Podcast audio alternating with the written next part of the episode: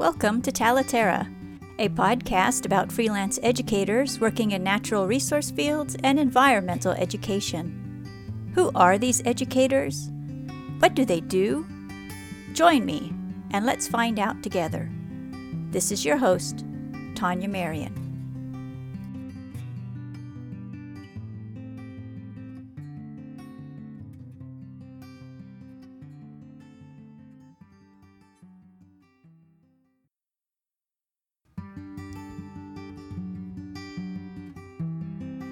Today, my guest is Kathleen Garness, a freelance scientific illustrator and a scientific affiliate at the Field Museum, whose area of focus is plants of the Chicago region. Kathleen has received leadership awards for her work in plant conservation, and her artwork is featured in Losing Paradise, Endangered Plants Here and Around the World, an exhibition by the American Society of Botanical Artists. I interviewed Kathleen many years ago for the educational resource I founded for artists, naturalists, and educators. Back then, she was busy monitoring populations of rare species at 10 sites in the Chicago area. She was also in the early stages of creating a guide to the common plant families of the Chicago region. How are things going for her seven years later? What else is she working on? Let's find out.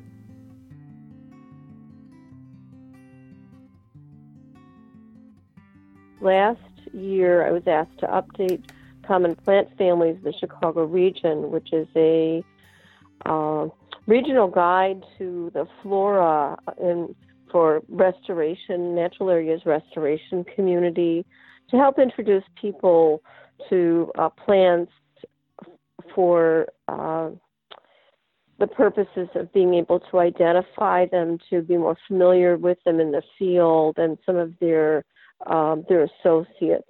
Some things that are like obligate insects, like monarch butterflies and milkweed, for example, and um, sand cress and the Olymp- Olympia marble butterfly, and um, plants in the Apiaceae, think the dill family, and swallowtail caterpillars. So it's a really basic introduction to botany for beginners.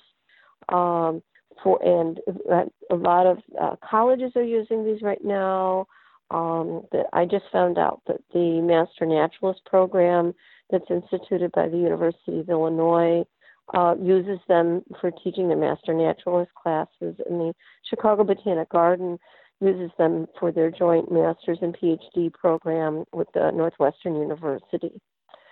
So um, this little project of mine, which originally was just supposed to help restoration volunteers learn about plants and learn about plant families, grew legs pretty fast. In 2017, um, Dr. Uh, Gerould Wilhelm and his uh, collaborator Laura Anker um, published the new Flora of the Chicago region, which is a comprehensive guide to all of the naturalized and native plants in in, in the Chicago region. Uh, it's, it's a several county, I think the 15 county area, but it it mostly addresses just the flora. All the entire flora of the, the Midwest lives here because of our unique geographic position.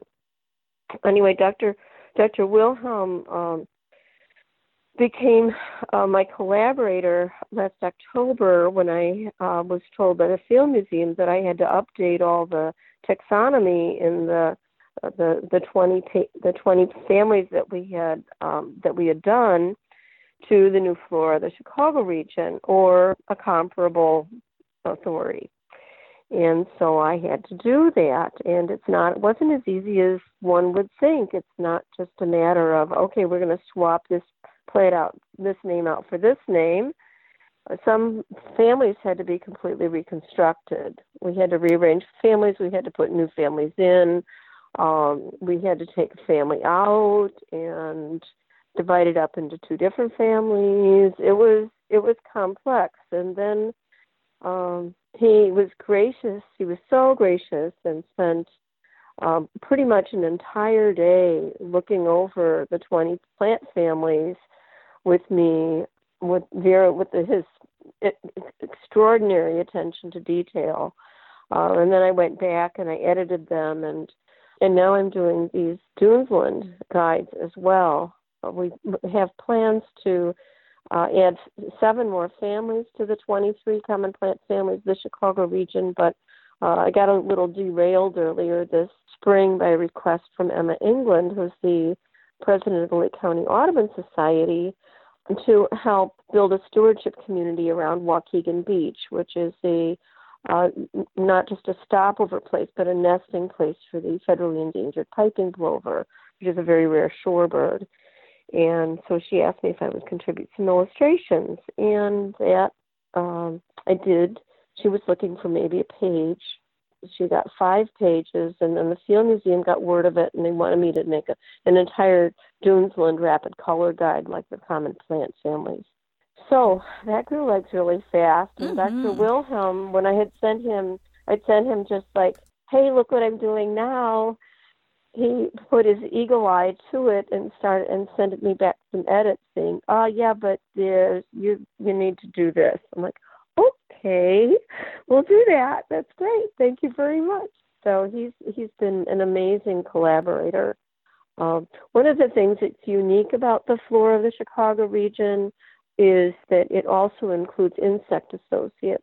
And his collaborator, Laura Anker, is currently writing a, bee, a book about the 480 some species of native bees, just bees that are uh, that live here in the southern Lake Michigan region. So um, between the two of them, I couldn't have a better team. Plus, all the staff at the Field Museum and the uh, staff at the Morton Arboretum, they've been incredibly supportive and helpful in giving me the access that I need and the information that I need to make these guides as good as they can be.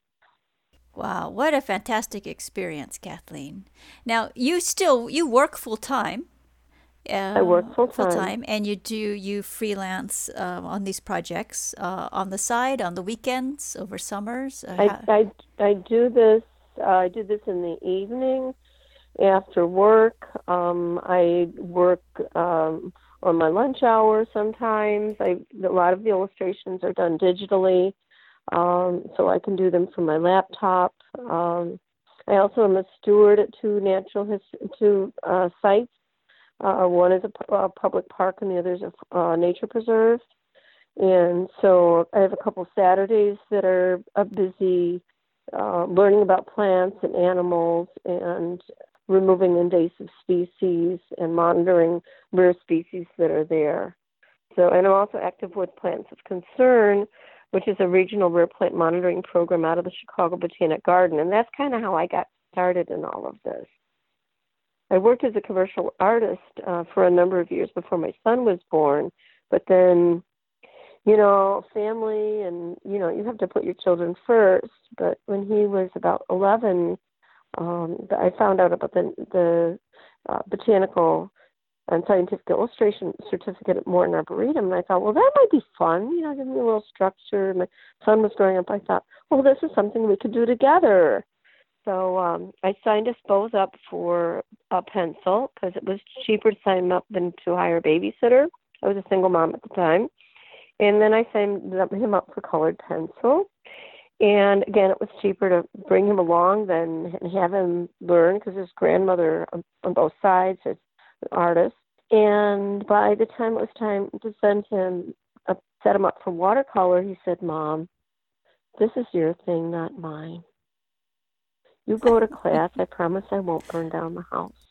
And I thought, okay, fine. But we did. I did work out other, you know, other other companionship arrangements for him so that I could go go to school one, you know, one evening a week uh, when when the, when the classes were offered. And it was it was great because it launched me into an entirely new uh, way of looking at the world. Put a new lens in front of my eyes, so to speak. Mm-hmm. What is your first experience with nature, do you recall? When did you realize that nature was important to you? I think when I was three or four years old, I was walking along with my mom. I remember holding her hand. We were walking down in a really urban area where there were some kind of nice gardens behind brick fences and and other fences, but we lived in a very modest uh, elevator building uh, with just like one one bedroom. She and my dad had a you know little apartment in this elevator building, and there wasn't much nature around. We had tree of heaven, which is an invasive, horrible invasive urban tree, and we had some four o'clocks. But I remember my eyes being taken by the this little yellow oxalis stricta, this little yellow oxalis that was creeping up from between the cracks in a sidewalk. And I was too young to really have any deep thoughts about it, but I remember being taken by the beauty of this five petaled yellow flower and just the thought of how strong it must be, how resilient it must be to be able to find its way up through the sidewalk. Because I'd, you know, I'd, I'd I'd collided with the sidewalk more than more than once in my in my childhood, so I knew how how how hard that was. And so I I think that started it. And, so when my mom my mom got TB, um, and during her recovery, we went and stayed with my uncle and aunt outside of Detroit. My that was a suburban home, and she had a garden, and I was just mesmerized by her garden, especially the four o'clocks and other her roses and, and everything she had growing around. Because I was a city girl, you know, grass and really nothing much else. But it wasn't until I was an adult that I was able to um, really explore nature and then I fell in love with orchids, and then native orchids, and then drawing orchids, and the rest is kind of history. But once I found out that orchids, native orchids especially, are endangered through habitat development loss, poaching in deer, the encroachment of invasive species, I felt really passionate about wanting to make a difference and being a voice for the voiceless. You know, like what the Lorax says, unless someone like you cares a whole awful, lot, nothing's going to get, get better. It's not. And so we stumbled, you know, into plants of concern just very serendipitously.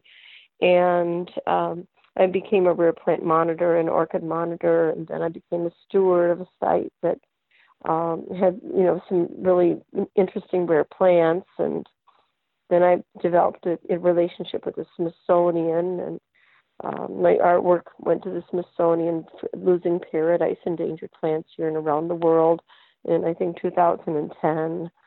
Um, so I just feel like there's some sort of I think with most artists there's this little inner thread that you just follow, like into the the the, the labyrinth, and that leads you to your destiny and then you have to find your way back out and bring back what you've learned to the world. Mm-hmm. You have done some of that. As you mentioned earlier, you received a grant from the American Society of Botanical Artists to lead programs. And um, in the article that you wrote, Take Botanical Art into the Community, that back in 2013, you mentioned one of the unexpected bonuses of your programs was that you developed partnerships with uh, area high schools and college teachers.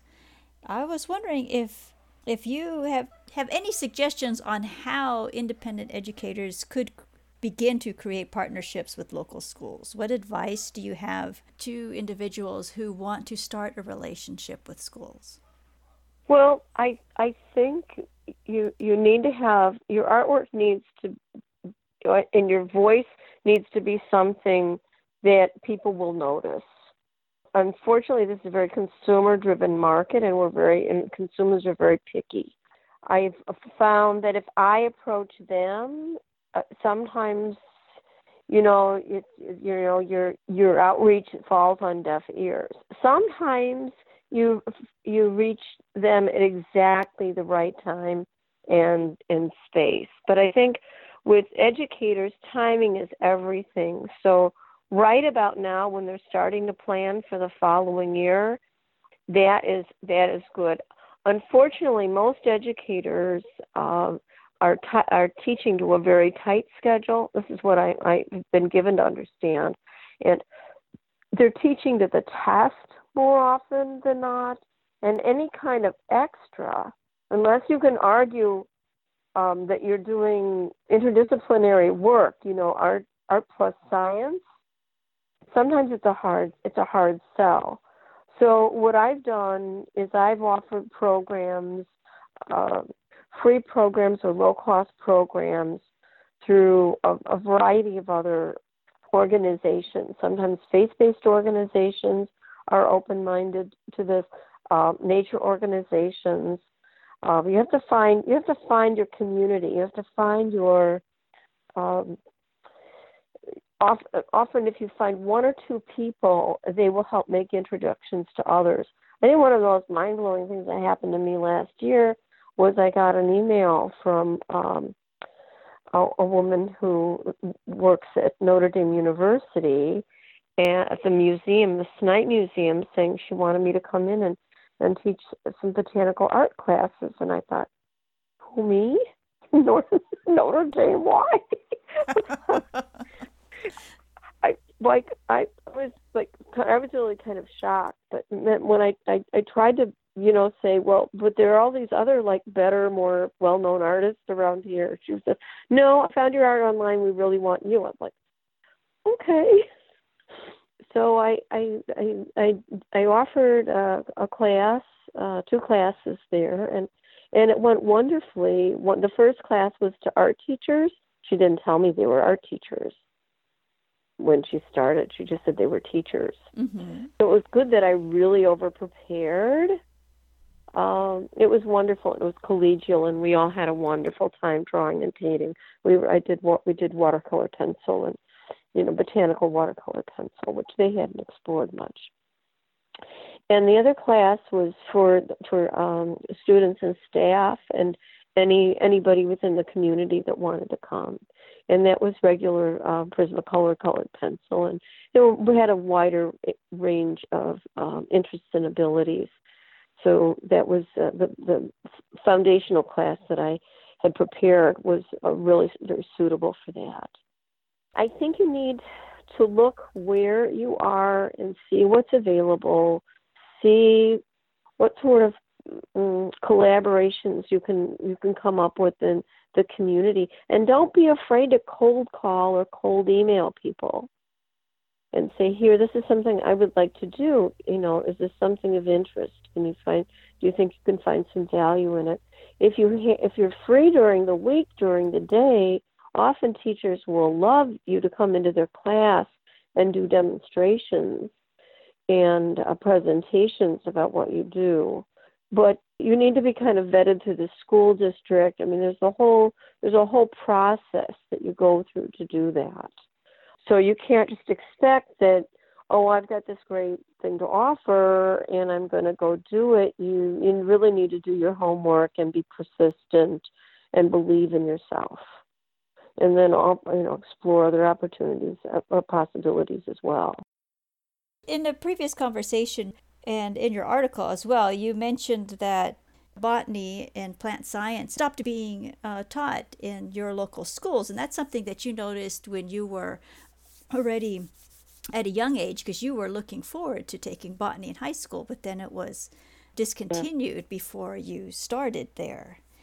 And I was wondering if you've noticed with all your work with the community, if you've noticed a change. Has plant sciences reappeared in the school programs, or are you finding that your outreach programs, like the plants of concern and the other activities that you do, if that is supplementing what is no longer in school? Unfortunately, it's gotten worse, not better. Back in the day, botany was was a required subject, and it was taught in grammar school as well as in high school. Um, I have a photograph of a herbarium page that was collected by a young lady and correctly labeled as to genus and species and family for the Aurora Public Schools back in 1909, I believe. A century later, children know you know all the corporate logos, but they can't identify a single plant except maybe a dandelion. And you know, I would be, I would love it if you you could link to some of Dr. Wilhelm's uh, essays on his Conservation Research Institute uh, website that kind of unpacks some of why that is and what we can do about it because it's you know a bigger subject than just you know a, a few minutes of conversation can address. But it's it's the bottom line is if you don't know about something, you're not going to care about it. If you don't care about it, you're not going to take the trouble to be an advocate for it. If you're not an advocate for it, you're not going to work to protect it. And nature, nature, which provides through its ecosystem services all the air we breathe and all the food that we eat, all the pollinators that provide 30% of all the food that we eat. And it's not just honeybees, it's native bees that are doing most of this work. If we allow the degradation of our, our remnant ecosystems and the, and the boreal forests and the tropical forests to continue, our own future as a species is in question. This is, I mean, this is really, we've gotten to the 11th hour, the 59th minute in this concern.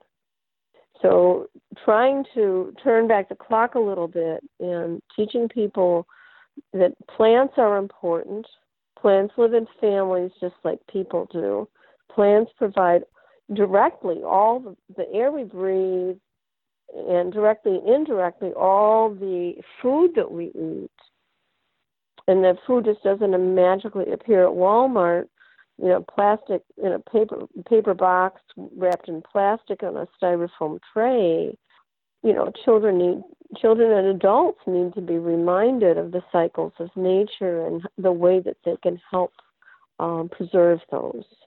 And so my small work in botany to raise a little bit of awareness about this and and get people comfortable with being in nature uh, and learn the names of the plants uh, is is what my my my goal, my spiritual goal is. My friend Greg Reitsky, when somebody asked him um, how could he remember all the the names, the Latin names, and even common names of all these these plants that were out in the areas that he helped steward, he says, well, the plants are my friends. How can I not remember my friends' names? So it's good to have a personal relationship with nature, and and we know that nature has a healing influence. You go out and uh, outside, and and doctors are now prescribing time in nature as an alternative to psychotropic drugs. Uh, we know from Richard Louv's uh, uh work his book No Child Left Inside that um, children that are exposed to nature are healthier, they're happier, they have a lower incidence of adult uh, attention deficit disorder, they can focus better, um, they have higher levels of um, endorphins. So we need to make those connections and you know create nature philia instead of nature phobia. Mm-hmm.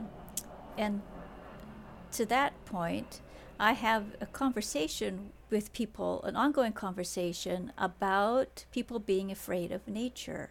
In your experiences, what have you found makes them uncomfortable, and what have you found gets them comfortable in nature? Well, I think the thing that makes them uncomfortable is it depends on the individual you know, think of a, a young person who grows up in a house and the parents are like freaked out if a fly gets in and they go and they attack the fly or they, you know, do everything they can to eradicate ants. So there anything that's like non-human and non not a pet is seen as an enemy. And I totally get it. I don't want ants in my house. I don't want flies in my house. I certainly don't want yellow jackets in my house. There, there is a place for everything in this world, and and having adults who are supportive of nature experiences is the first gateway to developing relationships with the you know uh, with nature for their children. If we can't educate the adults, then we're not going to be able to reach the children. And nature is not just going to a nature museum and seeing these these little dioramas or these captive animals. I mean, nature is like going out and taking a walk in a park, a forest reserve. How many communities have naturalized environments that aren't just, uh, as Dr. Wilhelm describes, um, drug dependent rugs, poodle shrubs, and lollipop trees. Mm-hmm. You know, we, we but, we're moving in a helpful direction because I think people are thinking about pollinators, they're thinking about food now. They're thinking about the monarch butterfly migration and developing pollinator gardens and and working within, you know, to to, to uh, fix municipal ordinances that um, don't allow anything that does that you know doesn't conform to that that lands that really rigid landscape aesthetic um, and I think we just need to get kids outside more. We need to get them off their phones, off their tablets, away from the tablets, away from the computers, out into nature, going paddling, going hiking, going to nature preserves, and understanding that you know when you're in nature there's there's ways that you take care of yourself being in nature. So you know if you're going to go out for a, a walk in the woods you're going to wear long trousers and you're going to wear long socks and you're going to tuck those trousers into your socks. You're going to wear comfortable shoes clothes that you know okay might maybe the, it's okay if they get a little dirty. Um but but so you take you know and you you know put put some you know lemon lemon oil or you know whatever lemon eucalyptus oil to to re- repel any any mosquitoes. So you you take care of yourself so that you can enjoy your time in nature. But finding a nature guide somebody who can help you make that connection teach you the names of the plants and animals i think is um, the the, uh, the first step to developing those relationships. It's the relationship that that brings with it the love and the connection.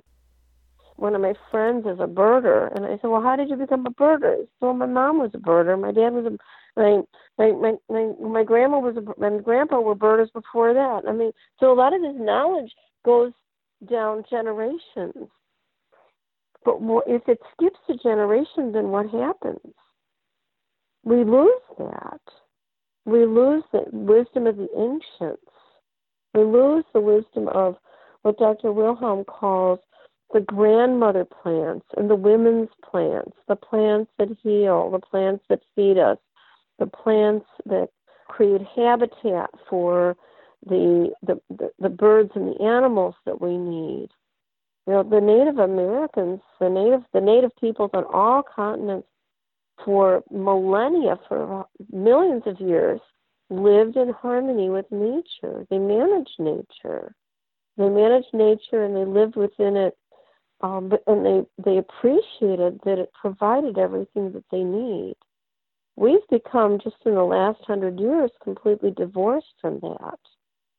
And with mechanized factory farming taking away even that human connection to nature, it it becomes um, even more alarming because the the the people who live on the land have traditionally been the ones who have had those deepest connections with nature because they're out there all the time.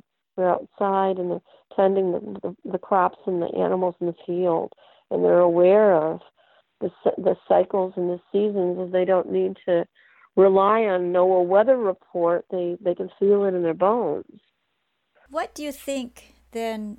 What can nature preserves do, nature preserves and other related uh, venues do to make themselves more appealing to families? Well, the nature preserves aren't there for families. Nature preserves are there to protect biodiversity. Aldo Leopold had a wonderful statement. He says the first principle of intelligent tinkering is to keep all the parts. And and and nature preserves don't they don't need us other than they they need us they need us to be aware and to appreciate and to be protective. Um, there's a a, a, a, a movement that is um, kind of getting started. My my friend uh, uh, Amelia Gexy is um, is involved with um, you know a children in nature movement. I can't think of the the, the, the program right now, but he's uh, he helps m- make connections between families and um, and nature venues and educational tools so that we can blur the borders somewhat between our homes and and the, the, the nature preserves and the forest preserves um, so that the children if you if you for example if you plant native plants in your garden and you learn those names and you learn those connections and you then you see them out in the forest preserves then they become like um, running into a familiar face at a party so so to speak. Um, and and I I think that just getting people out there and teaching them to respect nature, not make new trails with dirt bikes or or off-road vehicles, but to respect the the, the paths that are there, get out to uh, nat- natural areas work days and events and celebrations. One of the things that happens every year at Somme Woods is a um, winter solstice or New Year's bonfire, and all the families come out for this. We get four or five hundred people in the woods, and they all the buckthorn that's been cut over the season has been stacked into this great big pile, 15 feet high and 8 feet across, and um, probably five or six feet deep. And they they light it up and they they have a bagpiper bringing all the children in and they have cookies and cocoa and the kids play games and they get to see this this immense kind of primal celebration of of uh, the return of the light. And their school how to be you know safe around something like that for, to be sure but it's something that they look forward to and as they get older then they bring their friends and and so i think you have to build community around nature. This is what's happening in the chicago region. Steward and advocate steve packard about whom they wrote the book uh, miracle under the, the oaks uh, has been planting congregations of stewards in the chicago area for um, probably 30, 30 or 40 years now. And in Chicago region has some of the highest biodiversity um, in terms of plants and animals of anywhere in the United States. Um, and so, even though Illinois is second only to Iowa in percentage of natural areas lost to development, we also have one of the most active natural areas um, educational and uh, restoration communities. Hmm. So that gives us hope. And then we, you know, we send people out to, you know, other other states. We educate them and we send them out. Um, but there are not a lot of college programs um, in, in in field botany. Um, I know uh, Dr. Alan Weakley um, teaches teaches field botany. Uh, Justin Thomas, yes, an Institute of um, uh, Botanical uh, Education in Missouri, but they're kind of few and far between. And we need to build we need to build capacity, and we also need to build interest. Because the more interest there is, the more more these teachers will arise from our midst. I know Chris Benda down in Southern Illinois and Paul Marcum with the Illinois Natural History Survey are very active in online communities We have a Facebook group called Illinois Botany, and they'll answer just about any reasonably intelligent question that you have. And they have just amazing resources available. So uh, we're, we're trying through a variety of means to make resources available that aren't necessarily available through traditional school uh, platforms. Mm-hmm. But we have to get kids also excited about it. So, and then they'll figure out how to go find that information out there because, you know, kids, people are wonderful that way. yes. What's next for you? You are very, very busy, and I suspect there are insects and life cycles and other wonderful things in your near future. well, the Dunesland the Dunesland guide grew from just this little thing, you know, that was going to be a couple pages for Emma England, uh, to five pages to a new rapid color guide that's going to be twelve pages. Um, and then after that, um, right now I'm, I'm working on the sedges, um, and sedges are really complex. There's over almost 700 different species of sedges in the United States, and they're all really different. Wow. I mean, if you look, but if you look at them, it's like that's a sedge. Okay, how do you, you know? Anyway, they're they're one of those things that you know you really need. You almost need an expert mind to to to to to, to uh, get your head around them. But I, I'm doing my best to illustrate the ones that I'm going to do for these different guides. So there's the Dunesland Guide, and the, um, the Nature Conservancy has asked me to illustrate some more bandanas, which is another thing that I, have done three of. Um, the, the bandanas are uh, educational tools that they distribute to um, uh, people that go to the work days, um, natural areas work days, and other events that they sponsor. Um, the most recent one was uh, prairie plants and their pollinators. The next one will be Dunesland uh, plants and their associates.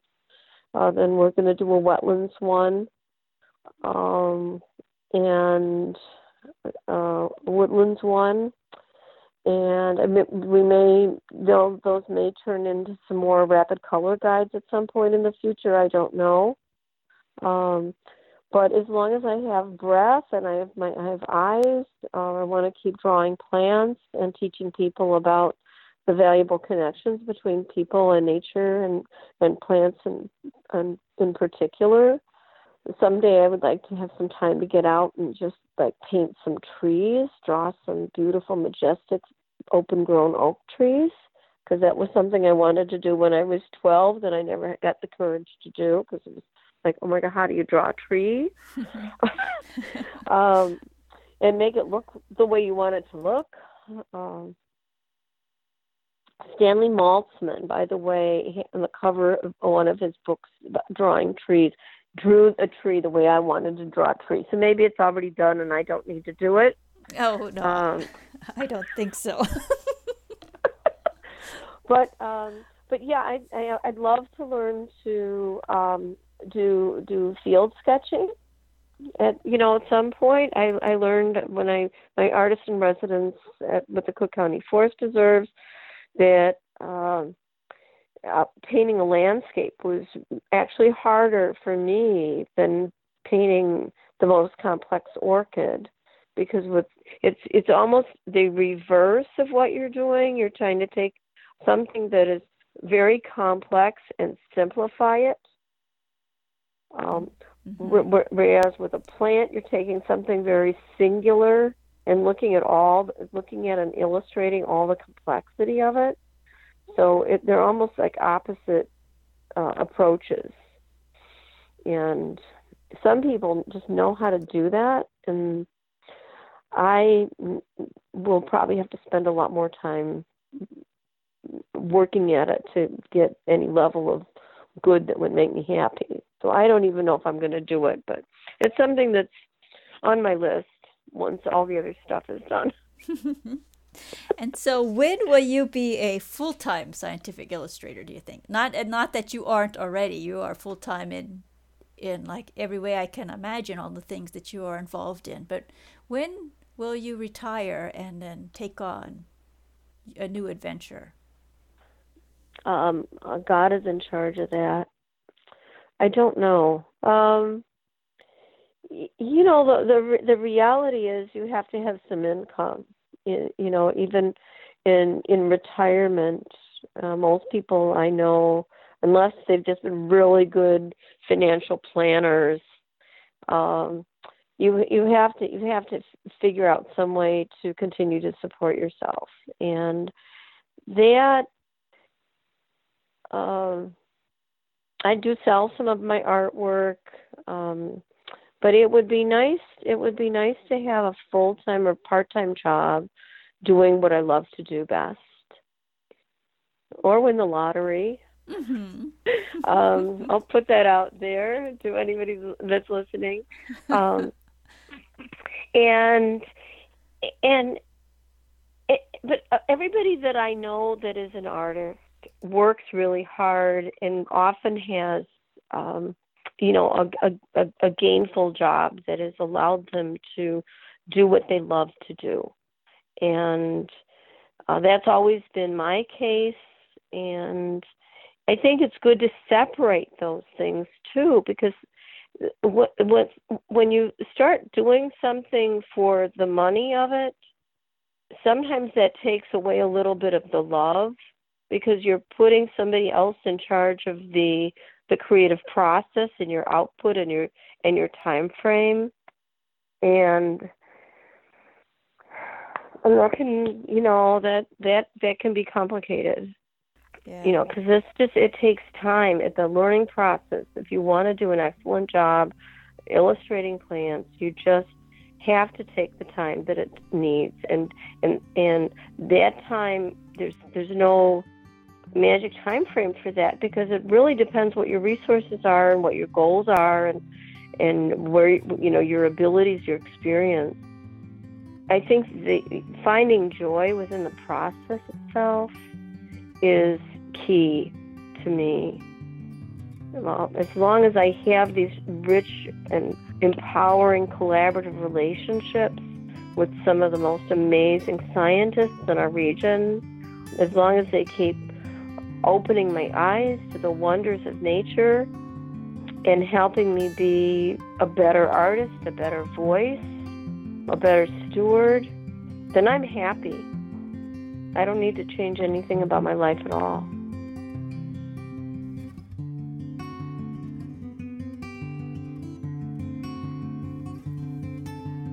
Learn more about Kathleen's work. Download her guide to plant families of the Chicago region and explore other resources by visiting the show notes for this episode at talaterra.com.